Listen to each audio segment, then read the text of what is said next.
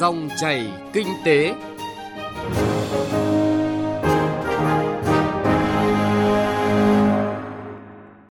Cảm ơn quý vị và các bạn đã đón nghe dòng chảy kinh tế hôm nay, thứ hai, ngày 22 tháng 6 năm 2020.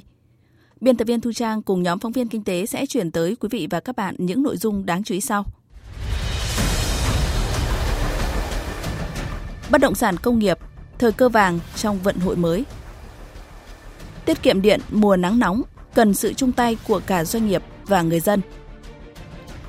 Cà phê doanh nhân Mời quý vị và các bạn trò chuyện với doanh nhân Đặng Thúy Hà, giám đốc khu vực miền Bắc, công ty nghiên cứu thị trường Neelsen Việt Nam. Nội dung đổi mới phương thức kinh doanh và tiếp cận người tiêu dùng, thực tiễn không chỉ mùa Covid.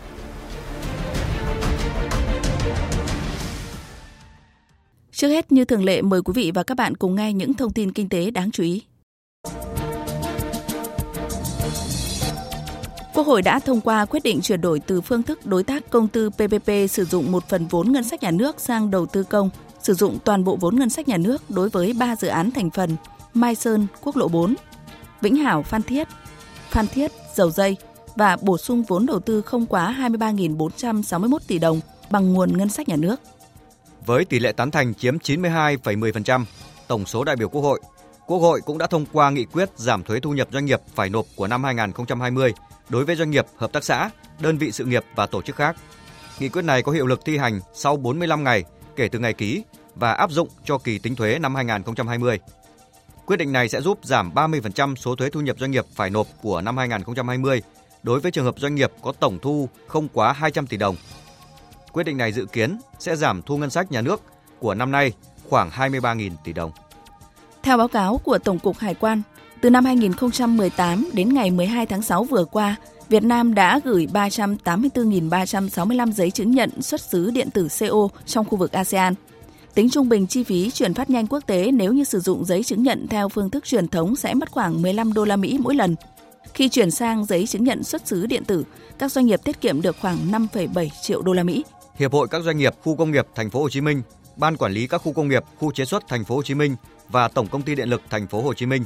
vừa phát động chương trình phát triển điện mặt trời áp mái và năng lượng tái tạo giai đoạn 2020-2024. Các bên đặt mục tiêu phát triển tối đa 1.000 kW tổng công suất hệ thống điện mặt trời áp mái với 1.000 doanh nghiệp. Nếu hoàn thành mục tiêu chiến lược đề ra, hoạt động này sẽ giúp giảm 10 đến 15% lượng điện tiêu thụ, góp phần giảm 23 triệu tấn khí CO2, tiết kiệm tài nguyên thiên nhiên quốc gia, đảm bảo an ninh năng lượng đô thị, giảm áp lực ô nhiễm môi trường. Cục Cạnh tranh và Bảo vệ người tiêu dùng Bộ Công Thương mới phát đi thông báo cảnh báo người dân tránh sập bẫy huy động vốn theo hình thức đa cấp trên thương mại điện tử. Gần đây, cơ quan chức năng nhận thấy trên các trang thông tin điện tử YouTube, mạng xã hội, Facebook, Zalo, Viber xuất hiện nhiều mô hình dự án kinh doanh được giới thiệu là kinh doanh hệ thống, kinh doanh mạng hay kinh doanh thời đại 4.0, thể hiện như những sân chơi của các bạn trẻ khởi nghiệp, của những doanh nhân muốn kết nối toàn cầu, giao dịch và chia sẻ cơ hội đầu tư các loại tiền điện tử – có thể kể đến các địa chỉ website như onlingnetwork.com, chilimo.net, crowan.com. Các cá nhân tổ chức này thường hướng đến dụ dỗ các đối tượng trẻ như là sinh viên đang có nhu cầu tìm việc làm thêm và mong muốn khởi nghiệp để quảng cáo và đưa ra nhiều lợi ích khi hợp tác đầu tư với hoa hồng thu nhập rất cao để lôi kéo, thúc giục đối tác bỏ tiền tham gia phát triển dự án. Tuy nhiên, các khoản đầu tư của người tham gia không được ghi nhận trên bất kỳ một tài liệu chính thức nào mà chỉ được ghi nhận thông qua tài khoản của người tham gia hiển thị trên giao diện website có hệ thống máy chủ đặt tại nước ngoài. Đây là hành vi bị cấm theo quy định của pháp luật Việt Nam.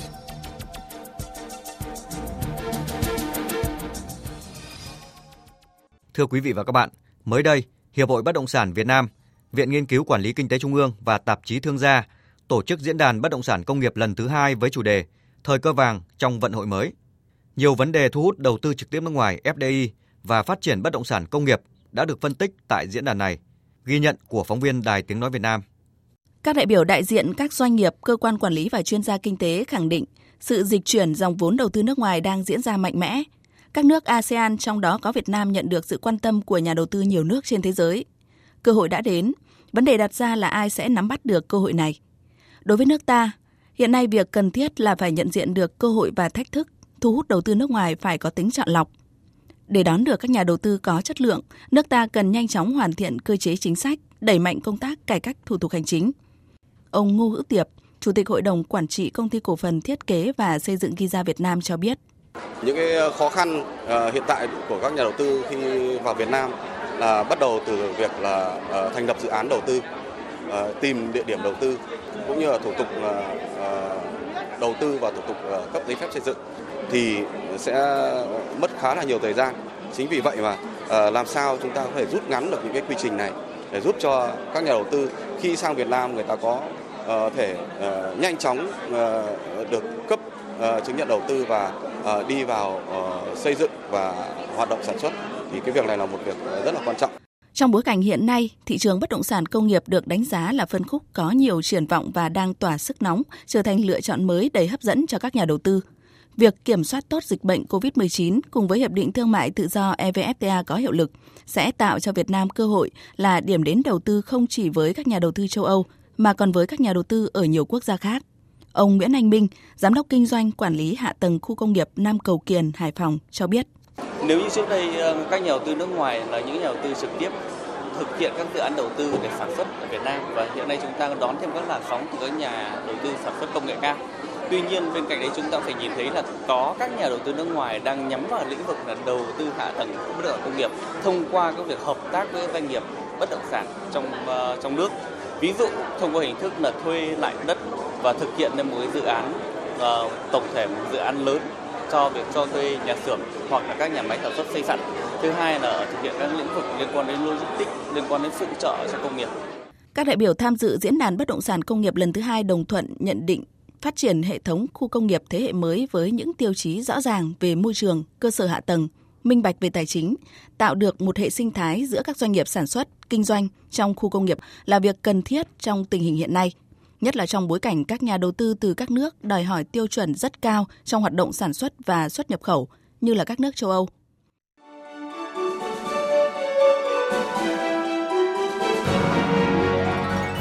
Dòng chảy kinh tế, dòng chảy cuộc sống.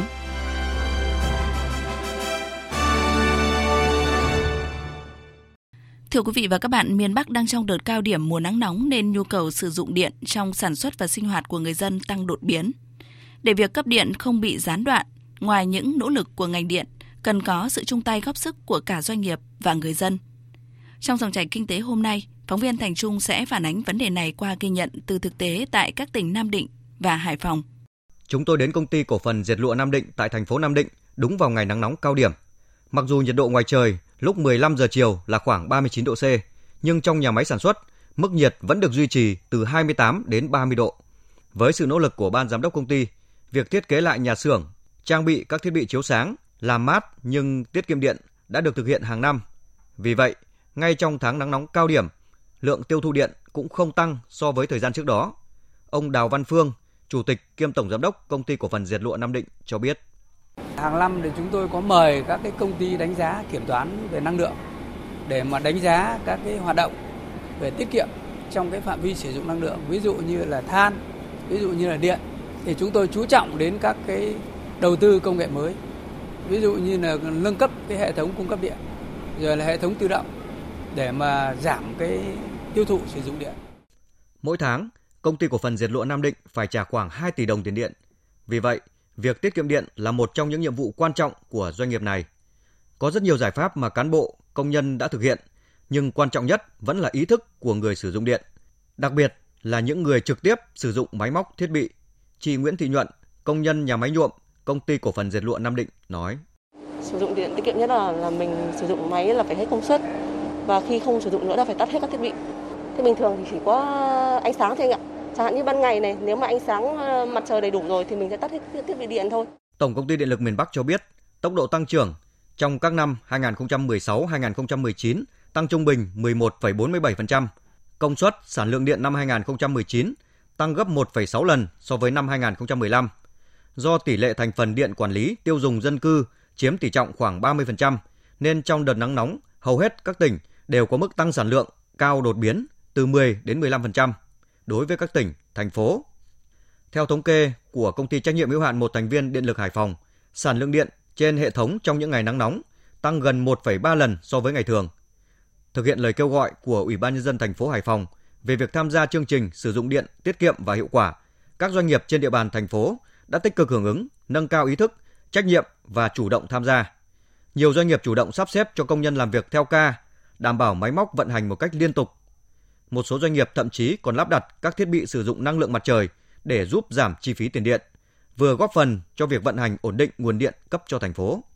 Ông Phạm Hồng Điệp, Tổng Giám đốc Công ty Cổ phần Sinex, đơn vị chủ đầu tư khu công nghiệp Nam Cầu Kiền, huyện Thủy Nguyên, thành phố Hải Phòng cho biết. Về mặt kinh tế thì bây giờ ta đang xây dựng cái cái chiến lược là gì phủ toàn bộ cái điện mặt trời cho toàn bộ tất cả các diện tích mái của các nhà xưởng. Cái thứ hai nữa là gì? Là mình tận dụng được cái không gian của các cái cái mái này, cái diện tích các mái này để mình sản xuất điện. Thời gian tới, nắng nóng tiếp tục gia tăng.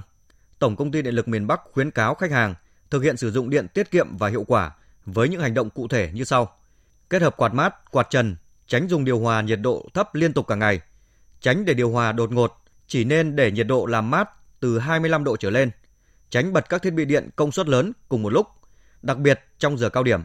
Trước tình hình sản lượng điện tiêu thụ tăng liên tiếp trong từng ngày,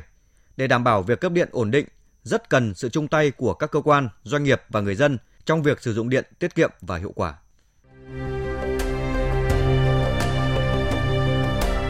Cà phê doanh nhân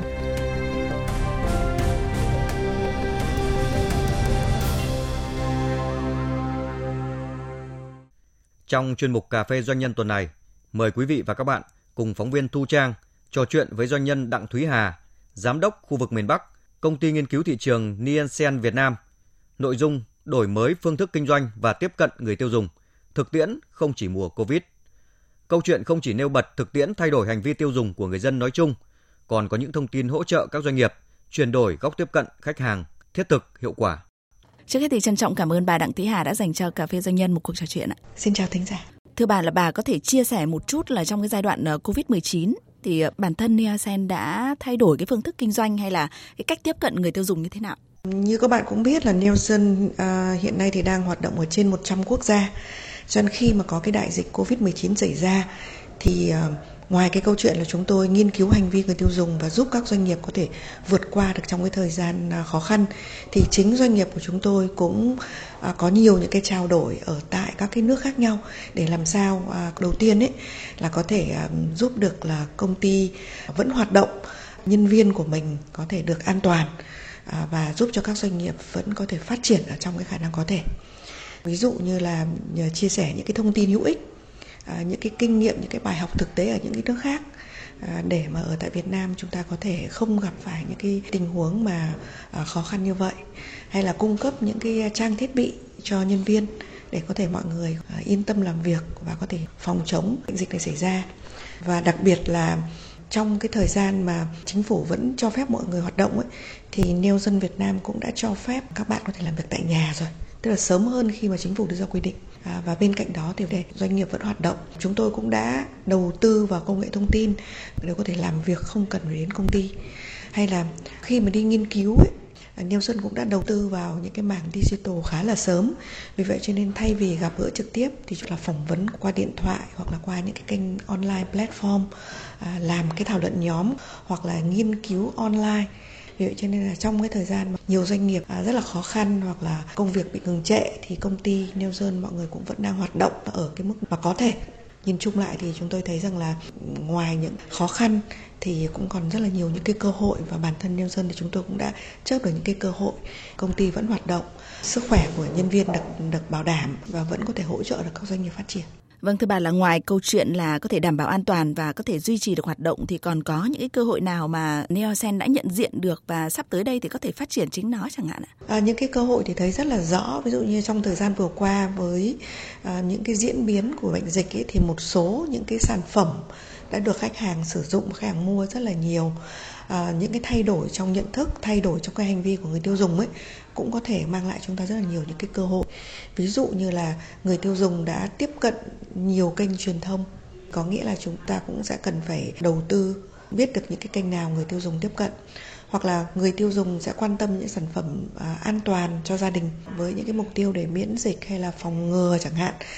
À, các doanh nghiệp cũng sẽ biết là sản phẩm của mình là thuộc cái nhóm sản phẩm nào với cái mục tiêu mua sắm như thế nào thì từ đó có thể đẩy mạnh được cái kênh truyền thông à, hoặc là với cái cách suy nghĩ um, cách nhìn nhận của người tiêu dùng về sức khỏe thì có thể cũng sẽ đưa lại cho các doanh nghiệp những cái cơ hội khác nhau để có thể phát triển sản phẩm đổi mới sản phẩm hoặc có thể phát triển những cái sản phẩm mới. Một số cái sản phẩm mà có thể nói rằng là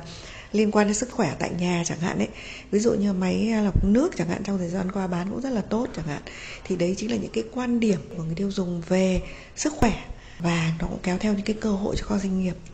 hoặc là cái kênh mua sắm online chẳng hạn. Sau covid thì cái xu hướng đấy nó vẫn tiếp tục xảy ra. Ừ. vậy cho nên đây cũng là cái cơ hội để các doanh nghiệp có thể đầu tư hơn về cái mảng online về cái mảng công nghệ hay là để mà tiếp cận khách hàng qua nhiều những cái điểm chạm khác nhau không chỉ là kênh truyền thống Vâng, bà vừa nêu những cơ hội thuận lợi cho các cái doanh nhân doanh nghiệp. Vậy thì ừ, theo bà song hành với đó là những cái cơ hội thuận lợi như thế nào đối với người tiêu dùng ạ? Vâng, đương nhiên thì ờ, người tiêu dùng ờ, chúng ta cũng sẽ biết là cái hành vi của họ đã thay đổi trong cái thời gian vừa qua, ngay cả hậu Covid đấy. À, trước tiên thì chúng ta thấy là họ sẽ cẩn trọng hơn. Cái việc mà mua sắm thì nó sẽ diễn ra một cách nhanh chóng hoặc là những cái tiêu xài ở gia đình ấy, tại nhà ấy, nó sẽ nhiều hơn. Có nhiều nhà cung cấp hơn, đúng không ạ? Rồi à, khi mà người tiêu dùng đang cái túi tiền của họ cũng đang bị à, giảm hơn thì những cái sản phẩm sẽ cần phải đa dạng hơn. Và đặc biệt là người tiêu dùng họ sẽ cảm nhận được doanh nghiệp. Nếu như doanh nghiệp nào mà à, có được cái sức lan tỏa trong cộng đồng đóng góp của mình trong cộng đồng những cái thương hiệu cho cộng đồng thì người tiêu dùng cũng sẽ nhìn nhận và sẽ hỗ trợ những cái doanh nghiệp như vậy. Vâng, bà vừa nói tới um, sức lan tỏa chẳng hạn và cả cái câu chuyện là cơ hội cho doanh nghiệp cũng là cơ hội cho người tiêu dùng. Vậy thì ờ, chúng ta có nên hiểu đây chính là cái câu chuyện trách nhiệm xã hội của doanh nghiệp với người tiêu dùng không ạ? Vâng, đây cũng không phải là mới. Trách nhiệm xã hội thì đây cũng là cái xu hướng ờ, mà các doanh nghiệp hiện nay đang tiến hành. À, điều đó nó mang lại cái lợi ích cho xã hội cho người tiêu dùng và đương nhiên khi mà người tiêu dùng tin yêu thì ờ, cái lợi ích đấy nó cũng sẽ mang lại cho chính các doanh nghiệp à, cái trách nhiệm xã hội nó không chỉ dừng lại câu chuyện là tôi sẽ dành bao nhiêu tiền cho người nghèo tôi sẽ mang lại bao nhiêu sản phẩm free cho những người không có khả năng tiếp cận mà đây chính là câu chuyện là những cái hoạt động của mình ấy nó có thực sự mang lại cái sự phát triển một cách bền vững cho cộng đồng hay không? À, những cái um, nguyên vật liệu công nghệ mà chúng ta đang sử dụng nhiều những cái yếu tố khác nữa nó sẽ ảnh hưởng tới cái việc là phát triển bền vững trong cộng đồng. Thì đấy chính là cái cách mà chúng ta nói về trách nhiệm cộng đồng. Những thương hiệu mà mang lại cái điều tích cực cho xã hội thì sẽ được người tiêu dùng nhìn nhận với cái con mắt tích cực và họ sẽ được ủng hộ trong hoạt động kinh doanh của mình. Vâng và theo bà thì làm thế nào để cho cái câu chuyện uh, trách nhiệm cộng đồng và uh, gắn kết doanh nghiệp người tiêu dùng có thể được um, thúc đẩy mạnh mẽ hơn trong thời gian tới ạ? Vâng, có có lẽ là À, hiện nay thì có rất là nhiều những cái chương trình à, những cái thương hiệu quốc gia. Tức là nếu mà chúng ta phát triển là phát triển cả một cái cộng đồng thương hiệu Việt. À, điều đấy nó cũng sẽ mang lại một cái một cái làn sóng một cái phong trào để mà có thể giúp cho các thương hiệu được phát triển không những ở Việt Nam mà còn được lan tỏa nước ngoài nữa. Thì cái việc đầu tiên đó chính là những cái hoạt động mà của nhà nước để có thể hỗ trợ các doanh nghiệp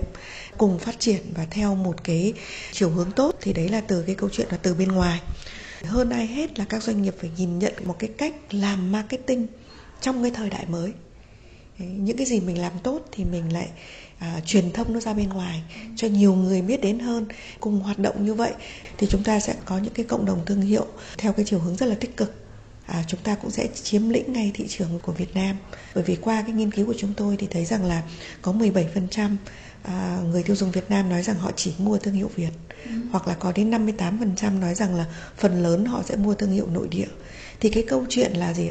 thương hiệu nội địa thì sẵn có trong thời gian vừa qua thương hiệu nội địa thì có thể đẩy mạnh sản xuất và có thể đa dạng hóa sản phẩm